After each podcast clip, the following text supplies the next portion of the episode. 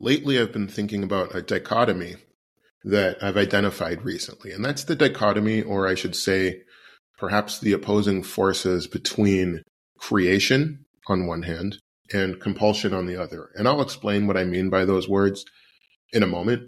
But I'm Chris Waldheims, and this is the Hyper Memoir podcast where we focus on finding your creative voice.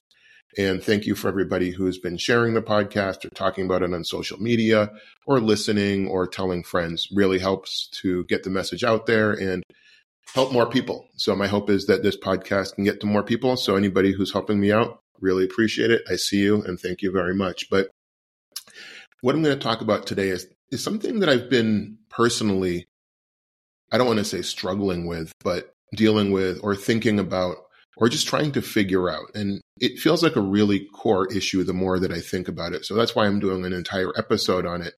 And the idea of creation versus compulsion is one that I want to speak about today. So I don't really have a big psychological background in terms of my education or knowledge. So I might be using the word compulsion loosely, but ultimately I'm um, talking about forces that draw you to create, but aren't about creativity. And hopefully I'm getting that a little bit right, but I'll break down what I mean more. So that's things like perfectionism or comparison or a need to belong. And all those things are important in their own way. But personally, I've found that the more I'm driven by those things, the less impact my creativity has. For whatever reason, I don't necessarily feel like creativity that's coming from my own compulsion, and maybe you find this to be the same, is as powerful as creativity that comes from the raw desire to see something created in the world. That's where I always want to be. I want to be in that zone of raw desire to see something in the world, but that's not always the case, and that's not always what moves us. And I feel like there's a tension or a oscillation between pure creativity and maybe dare I say it compulsive creativity. This is the kind of creativity that maybe is coming from overwork or insecurity or whatever. Like I said, not a huge psychological background, but hopefully you're following what I mean.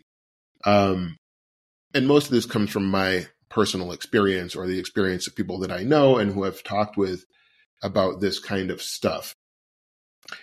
And when I'm talking about compulsion, really we're talking about uh, a force that's powered by innate human needs like safety, belonging, and esteem. Again, I might be using those words in a way that doesn't align with how people who talk about psychology or anything like that use them.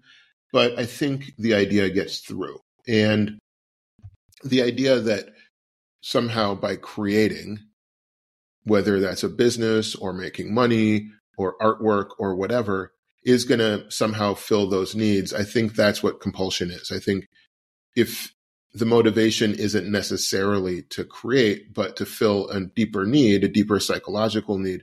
My experience has shown me that whatever I create or whatever is created from that drive doesn't have the same impact, doesn't have the same authenticity. And that's what I'm personally looking to develop in myself more authenticity, more impact. So for me, it's not about getting rid of compulsion. And I'll explain later what I do instead. It's not about getting rid of compulsion or pushing things down or ignoring the forces that drive me to do things that aren't driven by creativity.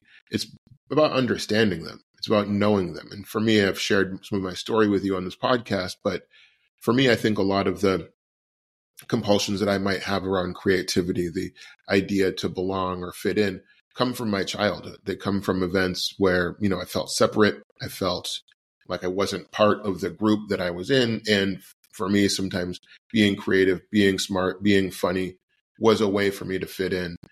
But while that was a cool coping mechanism, I suppose, at the time, I find that as I get older and want to go deeper on creating, those same motivations don't really work and doesn't get me to where I want to be. Again, it's not about ignoring these things. It's not about denying the fact that you have these feelings, and that's not what I'm talking about or trying to do. Um, but it's more about understanding and talking about them. I think the first episode I did, in fact, I know the first episode I did was about perfectionism. And that is a classic example of compulsion. And I think it illustrates what I'm trying to talk about here in that perfectionism, as I said in that first podcast, give it a listen if you haven't heard it. But what I talked about in there is perfectionism isn't about a striving for excellence. It's not about making the best thing possible. It's about making yourself feel good or feeding some other need. So again, it's not excellence in terms of the creation, but it's more about, I guess, protecting yourself. Or for a lot of people, it's a way of never stepping forward and feeling safe.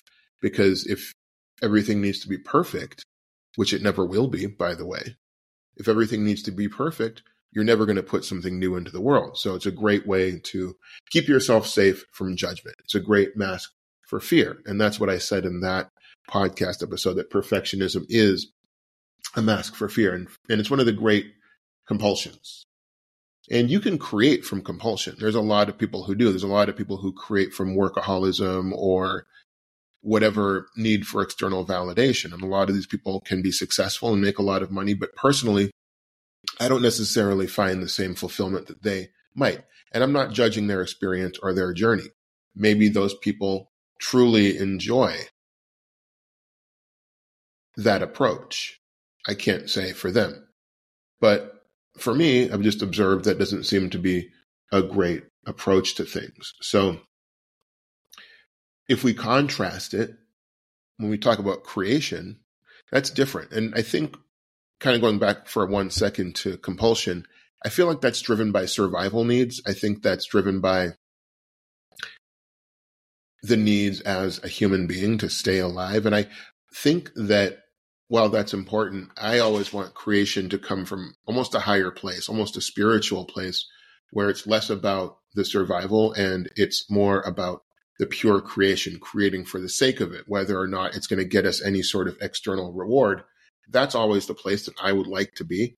And of course, that's always tempered because we live in a real world where time, space, and money exist. So I think that's an interesting part of the dance. How do you oscillate? How do you balance the need for interacting with and existing in the real world versus finding yourself in a zone of pure creation? I don't have the answer. I think it's a journey, and I'll explain that.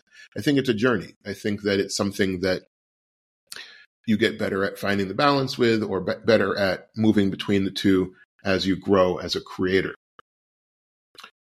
And when I think about authentic creation, the goal isn't necessarily to get external validation. It's really to get almost internal validation. I'm putting something out there that I really like, that I think is good, and, and that's good enough. So this podcast would be an example there are things, even as I'm recording now, where I can feel myself criticizing. I can feel myself thinking, well, maybe I should do it again. But I think that's a compulsion. Obviously, if the quality was really bad, if I felt that my message was getting muddied because the audio quality was terrible or I had some kind of barking dog in the background, then yeah, maybe I'm going to do it again. But I'm talking about that criticism or the problem that comes from an internal source, just like perfectionism does. And I think that can put a brake on creation. And just if my internal dialogue is any guide or anybody has a similar experience, they'll know that the internal critic can be super harsh. So I think creation involves putting that critic where it belongs, which is in the back seat until you're done creating. And of course, then you can learn from that critic later. So the idea here is we want to move from compulsion to creation. So I think the idea in any creation, at least my path and at least what I'm talking about here, and again, there's different schools of thoughts. This is just my approach to creation and how I think about it. Um, the core of it is understanding what fuels the compulsion, and that really becomes self knowledge. Um, and that's about understanding oneself. And that's been my journey through creativity and writing and sharing things with people. As I've gotten better at that, I've and put myself out there. I've found out what resonates with me. I found out what I like, and I found out what resonates with me, what I like that also resonates with other people. Because again, I'm not just creating for myself. So again, that's maybe a weird thing to say because I was sort of making the contrast between external and internal validation when I was comparing compulsion with creation. But I think part of my creative process is I want it to have an impact on people. So first it has an, it has to have an impact on me. I have to like it first, or at least feel like it conveys my message properly. Whether or not I like it might be a moot point. But the second thing I want to happen is I want to see it impact people's lives. I want to see um, things change for people. So that's the goal here.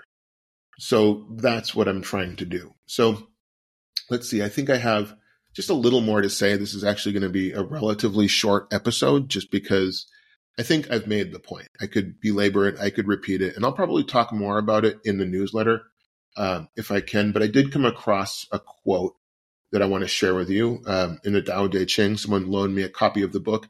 It's pretty good. I haven't really been able to get super duper um, into it and get an understanding, but sometimes these quotes will jump out as I thumb through it. And it goes like this Truly good people do nothing, yet leave nothing undone.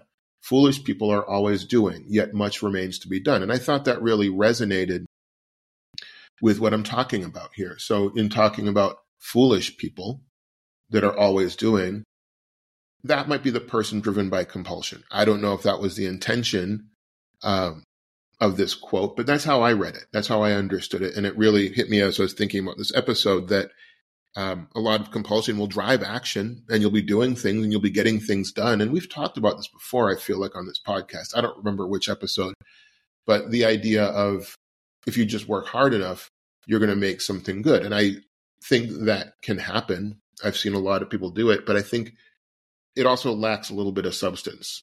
So this is why truly good people do nothing yet leave nothing undone. Not really sure what that means, but I'll just kind of leave it there. So here's what I would say. So for any of you listening who might be completely confused about what I'm talking about, or if you understand what I'm talking about, maybe you want to know, okay, well, how do I sort of address that idea of compulsion so that I can become a more powerful creator? And here's what I would say.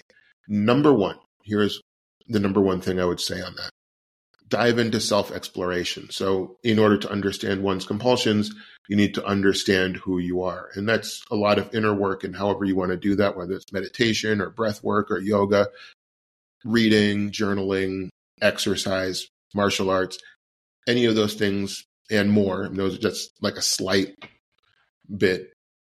I should say, you know, not much. Um, yeah, it's only a, slight, a slight bit of things. Sorry, but there's a lot more ways you can kind of go on that journey of self exploration. So try to figure out what's driving the compulsions, figure out what's underneath it. So for me, the I'd realized one compulsion was if I was spending too much time on social media, seeing what kind of likes or reaction things would have, I would realize that was a compulsion that was designed for making connection, which of course is a natural need. So of course, if that's something that I'm looking for, maybe there's another way I can serve that where it's not, you know, social media usage or whatever. Hopefully that makes sense. But that, that's the point.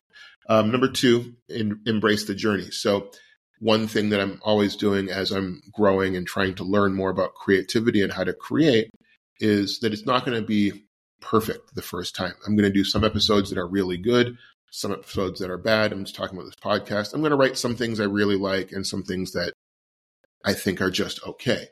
Um, similarly, with this kind of growth, with thinking about compulsion and the way that we can address it, we're not always going to get it right.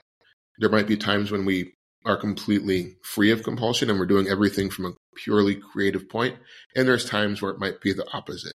But don't get down on yourself. Stay with it. I've talked about that. Stay with it because it it's a journey, and nobody's going to get it right the first time. And I think the idea is to enjoy the journey and enjoy the process. And number three is this is the one that I'm always trying to go to is serve with authenticity. So for me, if I'm trying to serve, if I put myself in a mindset that, as I said, first I'm trying to make something that I like and that resonates with me and that I feel is speaking my truth. That's step one. But then number two, and this is where it really connects with other people, and this is what I'm trying to do, connect with other people here, is um, does it serve someone else? Am I just making something to show off? Or am I making something because I think it'll help somebody else? And I want it to always be the latter. I always want it to be that I'm doing this because I think it'll help someone else, even if it's just one person. So that's all I have to say about that. Hopefully, that's a topic that interests you. It's something that I've been thinking about lately, and the idea for me is really new, or at least this formulation is really new. I'd be curious to know if any of you look at it a different way or have a sort of different model of this, where you have the compulsive creativity, I guess you could call it, versus pure creativity. And again, not necessarily rating one above the other. I know which one I prefer. Um, I prefer to keep things as pure and as strong as possible, but I'm not really trying to take a crap on people who see it the other way because who knows? There could be reasons that people do things that aren't mine, and that's fine. We live in a world where everybody's different. Totally cool. So I'm Chris Waldheims, and thank you for listening. This has been the Hyper Memoir podcast where we talk about finding your creative voice. We do this every week. If you want more stuff about what we're talking about in the podcast, you can read the newsletter. Uh, there's a subscription in the show notes. You can click that link and you can subscribe. You'll get the newsletter every week along with the new podcast. So if you forget to subscribe on Apple or iTunes or Spotify or whatever, you'll get an email in your inbox where I try to add a little more depth, a little more resources, and hopefully give you something that can help you as you pursue your creative path and creative vision. So thank you.